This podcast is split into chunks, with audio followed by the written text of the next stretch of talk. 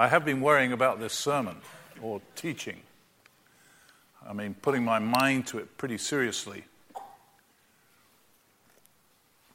Because the fact of the matter is, the world around us and everything that we are all party to, we are involved in, is basically bad news. Just about everything you hear when you listen to news is bad news. And it's distracting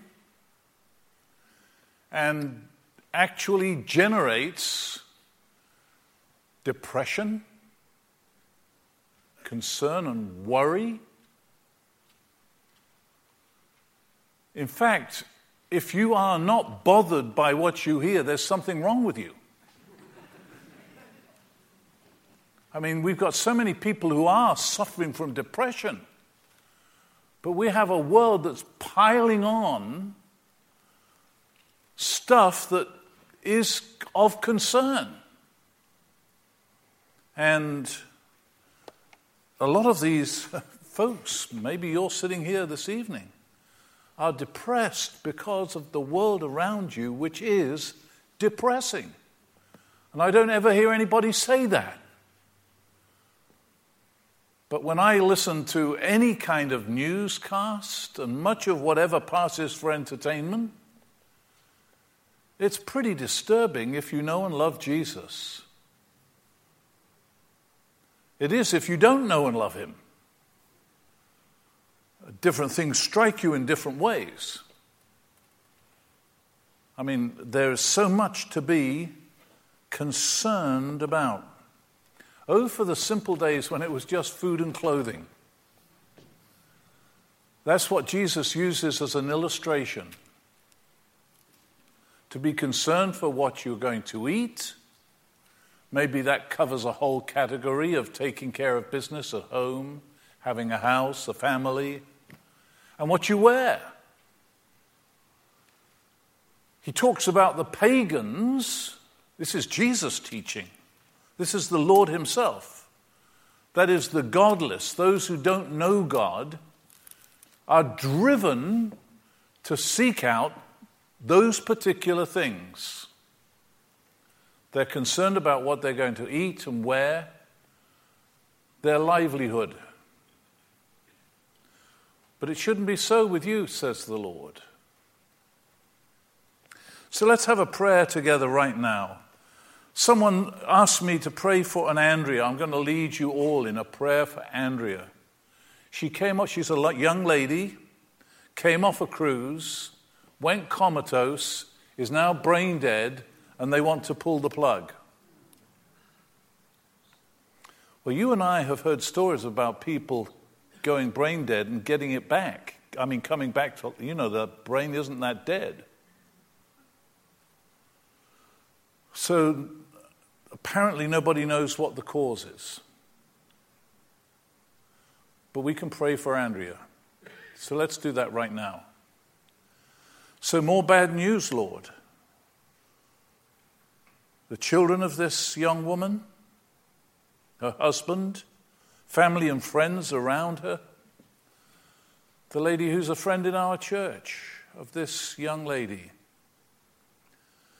We pray, Lord, that you would bring that brain back to life.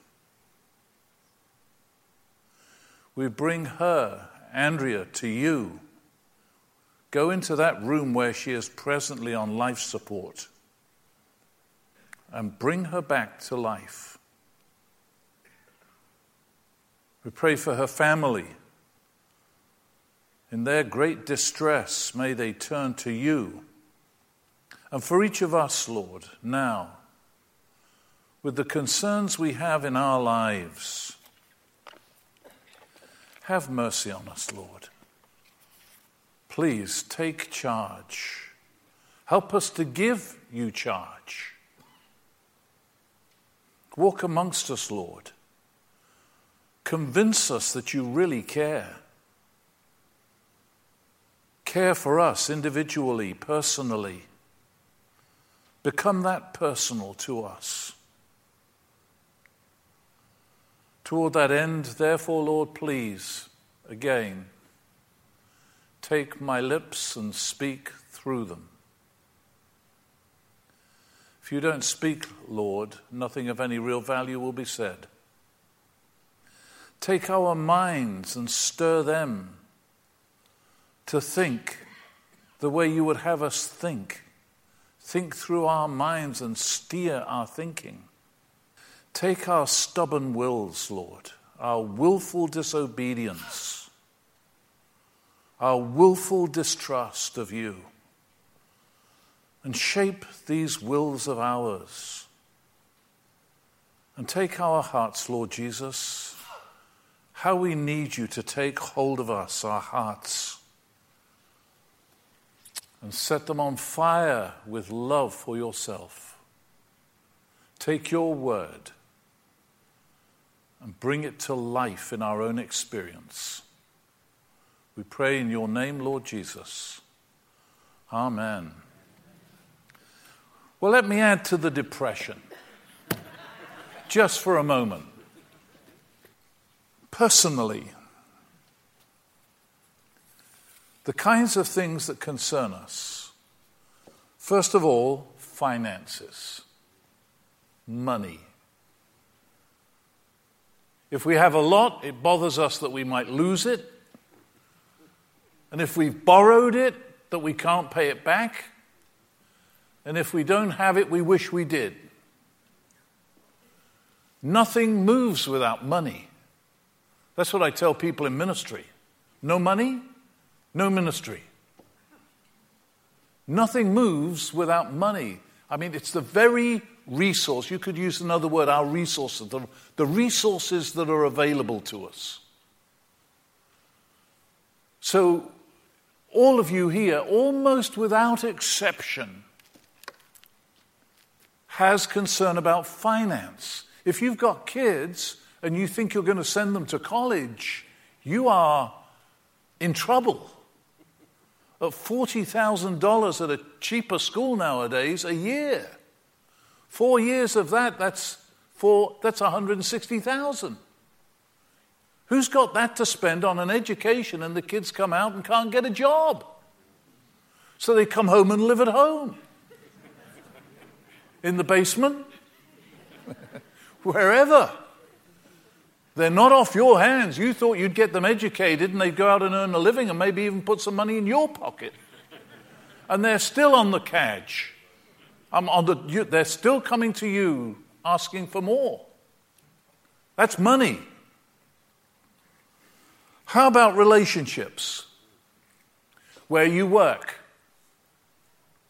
in your own family, with your own children, people in the church. I mean, we have people turning up here who've really been burned elsewhere. And they're talented and gifted, I mean, elsewhere in another church. Some of you, if I asked you to stand up if you're one of those and you had the courage to do it, it would be a whole lot of you. There are people in this church who tell me they're just sitting in the back. They, they want time out. They got burned out or beat up some other place. Just let us be here for a while. We'll get involved. But we don't want to be involved right now. And that's church. That's about the holy people, those who know Jesus, who've sought to serve him. Relationships are tough. How about health? If you're not sick, you're worried you're getting sick. And you know enough to think, hmm, that could be. And then you can actually go online and find out if the symptoms you have match up with the problem you think it is.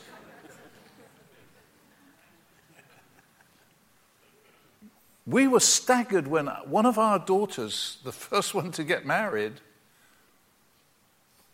got married here in Sewickley, had the reception, the wedding, you know, the party, the marriage party, the evening before the wedding. And the young man she was marrying, that we said he could take her as his bride, loved Jesus. But all his friends, and a whole bunch of them came up from Tennessee or down south, southern boy, started talking about this guy as a hypochondriac. He was always thinking he was sick with something. He hasn't changed that much. and his mother before him is even worse. they live in the neighborhood of our kids, our grandchildren, the parents of the young man. I mean, I'm concerned about my health. I've been under the knife any number of times. How about you? Once you get beyond about 50, 55, groups get together and they have what they call an organ recital. That's just health. How about people you know in your family who are close to you who need to know the Lord? Or know the Lord, but they're not living for Him. They've put Him on the back burner. Your kids? Married to someone like that? Maybe your parents, neighbors. Are you burdened with people? I mean, are you concerned? About people going to hell who are close to you. That's a big issue. How about career and career goals? I'm piling it on. Didn't I tell you I was going to pile it on? How's that going for you? This is all personal stuff. I haven't gone to the national stuff.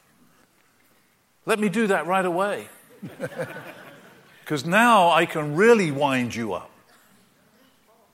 We got a divided nation between those who are liberal and those who are conservative, to call them by simple titles. And they are at war. And that war is not going to go away. And you see it every day in whatever news you pick up. So, whether it's about the Supreme Court, or Obamacare or people who are to be in position in leadership in the government, etc. Walls to protect, ISIS, Islam. I understand that our present current debt is so huge that if everybody were to pay up, cough up something like, I don't know how many thousands now, but it's in the thousands of dollars per person. So who's to, how are you going to pay that off? The national stuff is huge. And then there's your entertainment. I mean, this all consumes you. The Steelers get knocked out. I guess we kind of halfway expected them to get beat by New England. But I could tell you, Pittsburgh goes into a funk when their teams are going down. I was surprised to hear just today on the radio that the Penguins are third. I'm used to them being number one. As you start hearing about the pirates and trades and, and how about social media? How about the, your emails? How about your emails? I thank God, I, I really literally thank God that I haven't gotten into doing email. You say, How'd you get away with that? Because I've got a personal assistant here at the church and she sifts it all out. She has to deal with it, clean it out, and give me what she thinks I need to see. So when you send me an email, it goes through a process before it gets in front of me. So I'm not walking around with my little smartphone getting emails. That's just emails. How about going to a restaurant and seeing everybody sitting at the table texting? How'd you like that kind of meal? I wonder whether they're texting each other instead of talking to each other. Does that ever cross your mind? Then you got games, stuff you listen to, watch movies. You can't get in a conversation with the guy next to you on the plane anymore. He's watching a movie on his uh, little pad. Am I wearing you out? Where is, how, what do you deal with all this? How do you deal with all this? I mean, th- this is the world we live in. And it consumes your time and your en- energy, your mind, your thought, your emotions, your passions, your vision. It, everything I've described is just about all consuming. And then you come to church life. And they want you in a small group, they being us. We want you in a small group. We want you to be able to share your faith and witness to people. We want you to turn up on Wednesday nights in Lent. Thank you for being here. Etc. To get involved in leadership. To go down and find out how to put your family back together in one of the classes, like Dave Brewer teaching to be a greeter, to be an usher, to be a singer, to be in the choir. We should have a spectacular choir, of something like about 150 people out of this church, but some of you who have voices don't have time to be in the choir because of everything else we've just been talking about. So that's another whole layer of responsibility. So Jesus comes walking amongst us this evening, and he says this Cast all your care upon me, knowing that I care for you. 1 Peter chapter 5 verse 7. Cast all your anxiety on him, says Peter, writing to his readers, because he cares for you. Cast all your anxiety. Paul's encouragement to us in Philippians is this chapter 4, verse 6. Do not be anxious about anything, but in everything, by prayer and petition with thanksgiving, present your requests to God.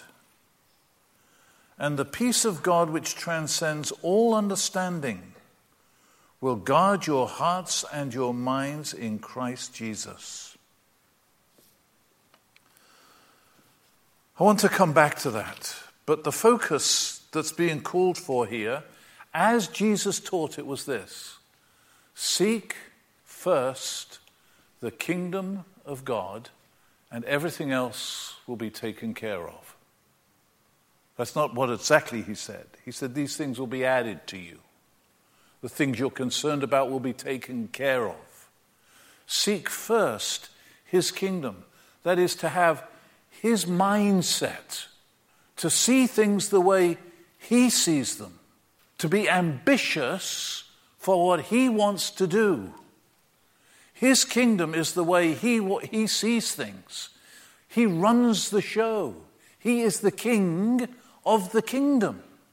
When we come into a relationship with Christ, we are born anew spiritually. And that means several things. One, we are in His family, spiritually alive. Secondly, we are in His kingdom. He is king and we are His subjects. And we are family together. We belong to each other. We are there for each other to see things the way He sees them. That is to have this is the key word his priorities. His priorities. Listen to the Apostle Paul, another very famous statement. We kind of breeze through these famous statements because we're so used to them. Listen to these words. I urge you, brothers, this is Romans chapter 12 and verse 1, in view of God's mercy, to offer your bodies as living sacrifices holy and pleasing to God, this is your spiritual act of worship. Do not conform any longer to the pattern of this world, but be transformed by the renewing of your mind. Then you will be able to test and approve what God's will is His good, pleasing, and perfect will, and let me add to it, for you to have his to seek first his kingdom, to prioritize your life around his being your king, for your concern to be the things that concern him. Not to be shaped by this world. The J.B. Phillips translation which is a modern translation that goes back to the 1950s when they started modernizing the text from the these and the thous, says this Do not let the world press you into its mold. Everything I described earlier is like being put into a pressure mold. Have you ever seen plastic injection moldings and how that's done? and stuff's fired into a mold, heated up, and shaped. Powder turns into plastic or some other polythene. And the world's doing that to us.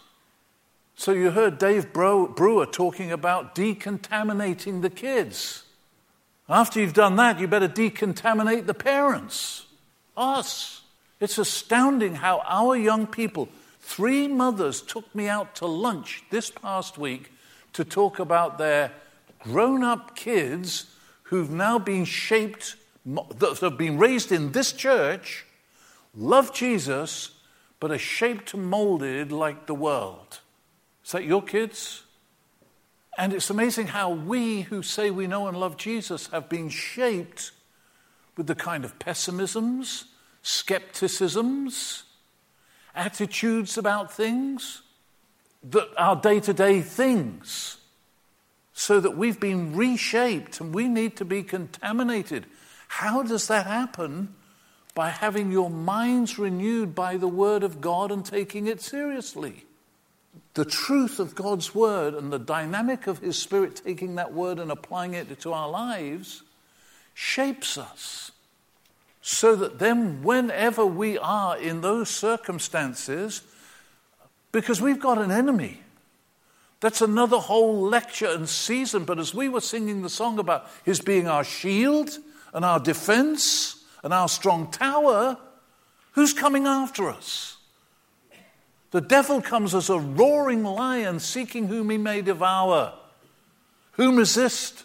Steadfast in the faith, the scripture says. But there is a spiritual battle behind all these secular battles. It is not just a different mindset, there is a different spirit at work. And what you've got is a clash of kingdoms God's kingdom and Satan's kingdom, the kingdom of light and the kingdom of darkness.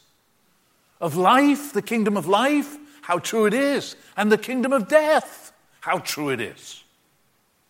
Behind the scenes, unbelievable spiritual battle. And what we see in the culture are just the symptomatic pop ups of that battle. So when we know and love Jesus, we're, I trust you are aware of what I'm saying and, and feel like it's confirmed in your own experience. It is not just a different mindset or a different emotional background. There is a spiritual liar at work deceiving people so that the truth is made to look like a lie and narrow and ugly and wicked, and wickedness is made to look like kindness and generosity and sweetness and light.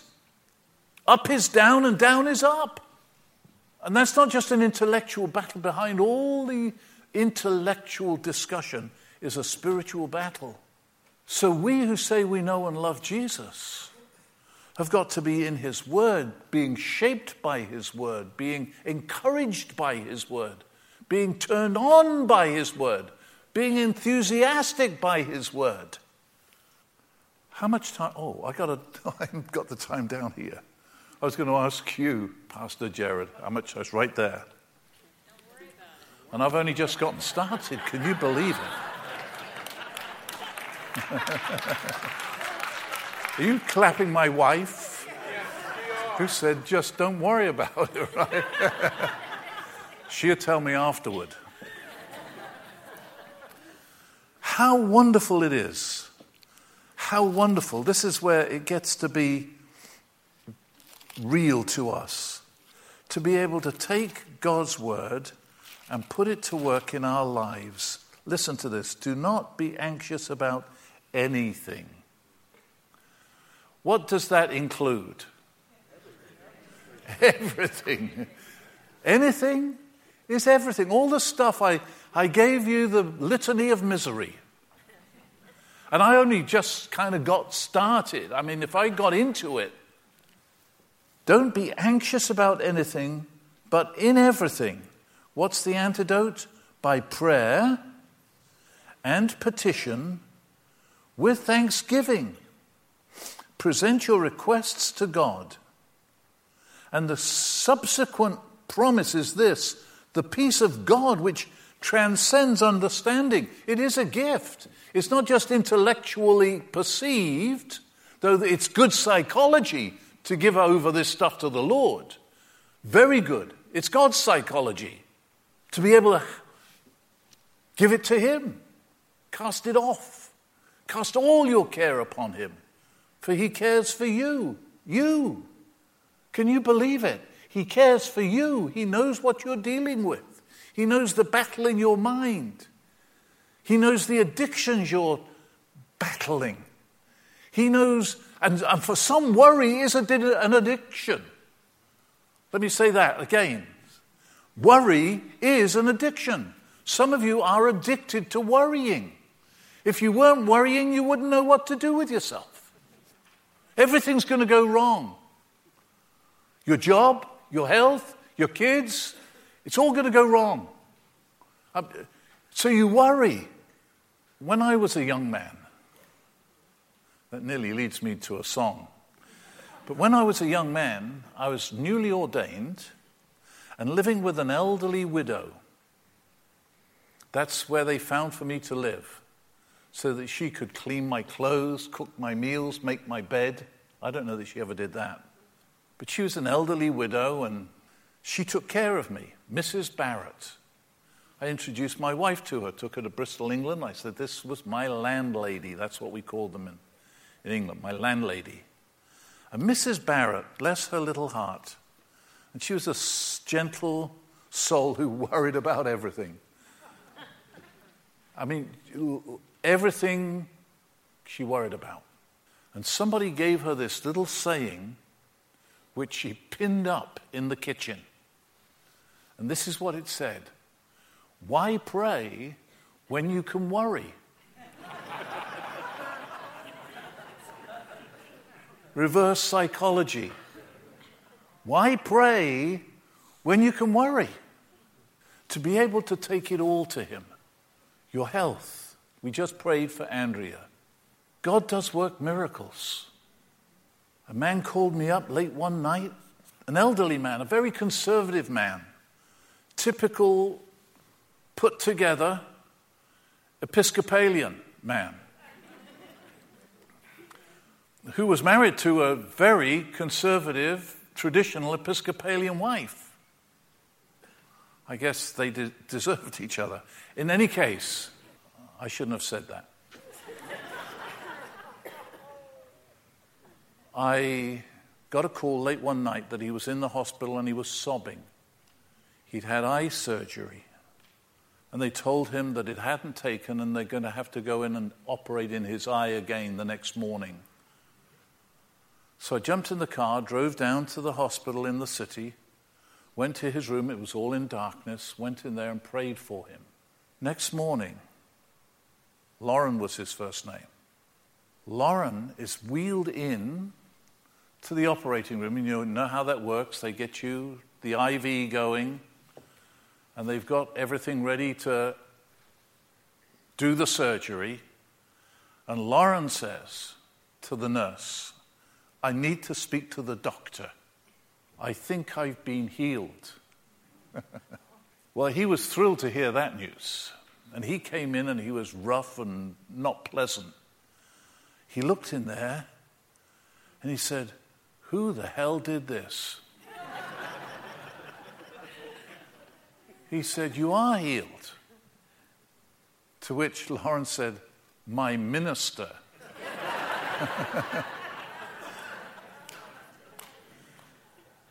Several months later, I asked him, very concerned. I told you all that because he was so. He would not be the kind of person who would stand up here and talk about himself, wouldn't share what was going on in his life. Well, Lawrence stood up the front of the church and said, When I went into. And we left it several months, two or three months.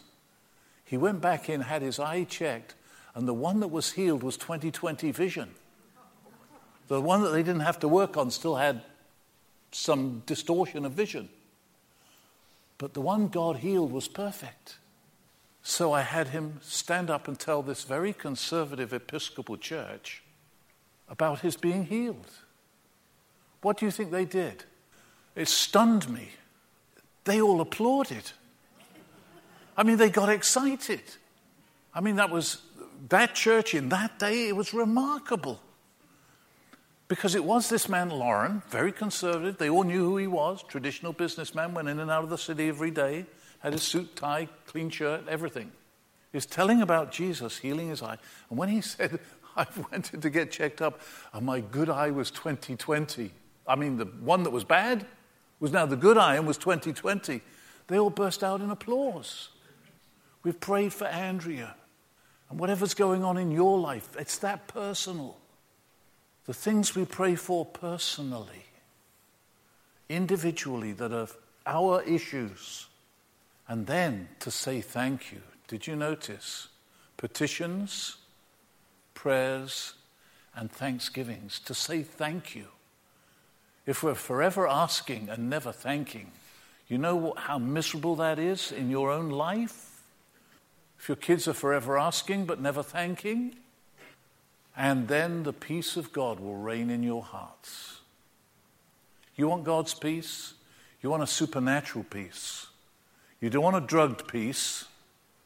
You don't want just peace through avoidance, peace at any price with whatever the circumstances are around you. That's not what we're talking about. God's peace, which is beyond understanding and comes as a gift. How many of you, I wonder, have ever experienced others who've prayed for you. I can't tell you how often, because we're, those of us in the ministry are sort of engaged with people and we know that they're being prayed for, people will say to us, We felt the prayers carrying us through. Have you ever had that experience? The prayers of others carrying you along? That's God at work. And I'll just close with this because we are done here. It's all about a personal relationship with Him. Everything we've been talking about is personal, that we can share it with Him. He cares about us. We can cast all our care on Him. We can give it all to Him. Your guilt, that He will forgive. If you go to Him and ask Him, clean up that mess relationships, people who need to come to know the Lord. Bring it all to Him. Tell Him. Almost see yourself taking it off your back and putting it on Him. Jesus talked about our being yoked with Him. What that means is this you've got two oxen pulling a cart or a plow, and they're yoked. When you're yoked to Jesus, guess who's, guess who's pulling the plow? Guess who's pulling the cart? Guess who's carrying the load? He is when you're yoked to Him. You're in harness with Him. He carries it. Let's pray. Well, Lord, you know how much we need to pray for those in leadership in our country our kids and what they're going through in school, the financial problems and distractions that are constantly harassing us, the hurts and pain of people who are unkind and mean and tell lies about us or tell truths about us we just as soon others didn't know because of unkindness. Lord, these words you give to us, help us to have your mind, have this mind in you which was also in Christ Jesus. Help us to have your mindset, your way of seeing things, your way of deciding about things and responding. That's our prayer, Lord. So we are praying. Thank you, Lord, for hearing our prayers. Thank you that we are here tonight because of prayers, people who prayed for us.